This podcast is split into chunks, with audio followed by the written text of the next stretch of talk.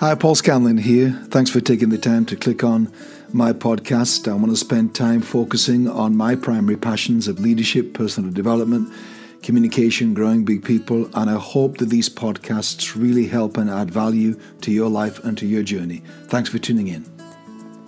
Three discoveries that I've made about what I call hidden seasons in our lives. A hidden season is a season when perhaps your life is uh, transitioning through to a different stage, a different expression of your gift and your calling and your vocation.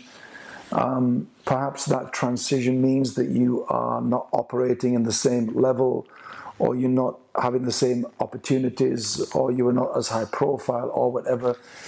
Um, I think what I've discovered about these seasons in life, and you won't have just one, there'll be several seasons in life that are kind of seasons of reinvention and seasons where you metamorph into another version of yourself. I think in those hidden seasons, because I'm fascinated by Jesus' life that had 30 years of anonymity and obscurity in Nazareth from the age of, uh, well, from the age of really um, a few years old. We hear nothing till he's 12 when he's in the temple, and then nothing for kind of two decades, and most of the gospel writers say nothing about that period of his life.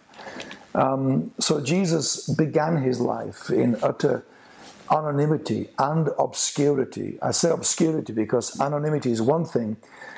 To be anonymous in a well known area is different to being anonymous in a place nobody can find on a map, or when you mention it, people have derisive negative remarks about that place, as was the case with Nazareth. Can any good thing kind of come out of Nazareth?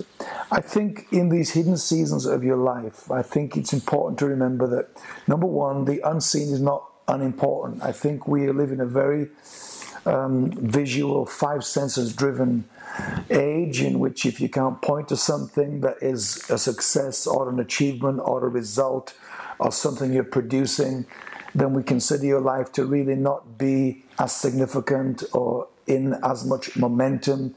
We measure achievements by visual results because no one can measure internal results and internal progress and internal achievement, all of which is what happens in a hidden season of your life. And so, for 30 years, all we know about Jesus eventually is that in that 30 years, he grew in wisdom and stature and favor with God and with men. It sums it up that way but he continued to grow in obscurity. So his growth is not fed by opportunity, his growth is not fed by uh, public profile, his growth isn't fed by public ministry because he grew for 30 years without any of that.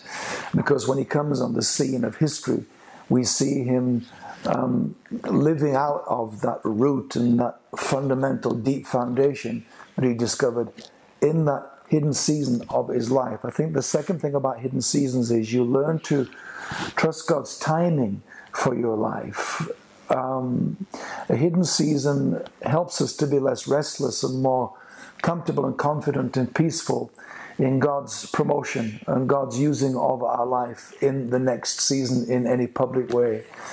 I think being at peace in these hidden seasons, especially if you have a hidden season after you've had a high profile season, I think it, it, it recenters you, it, it refocuses you on your true north which is the third thing I'd say, because hidden seasons are about rediscovering your audience of one, not your audience of hundreds or thousands or millions, but your audience of one, God Himself. It recenters you in that that is, He is the most vital relationship in your life you will ever have. And I think in seasons of high activity and people involvement, we can often think that it's those relationships that are most defining of us but they are not and never have been. That Jesus had 30 years alone with his Father, building that root into God um, for three years public ministry. During those three years, he took a lot of time out away from the crowd to, to reaffirm, to continue to sink that deep root into God because he knew that his audience ultimately was always going to be an audience of one when he begins his public ministry, that's a voice from heaven that he's my son in whom I'm well pleased. I think that's all the endorsement Jesus ever needed. And I think that endorsement from the Father protected him, made him immune, if you like, from people's non endorsement and resistance, which he had all of his three years in public ministry. Well, thanks again for listening to today's podcast. I hope you found it beneficial. And uh, I know time is precious commodity for us all, but I would love it if you would take the time to write a review or comment, and above all, maybe subscribe to my podcast channel. Thank you.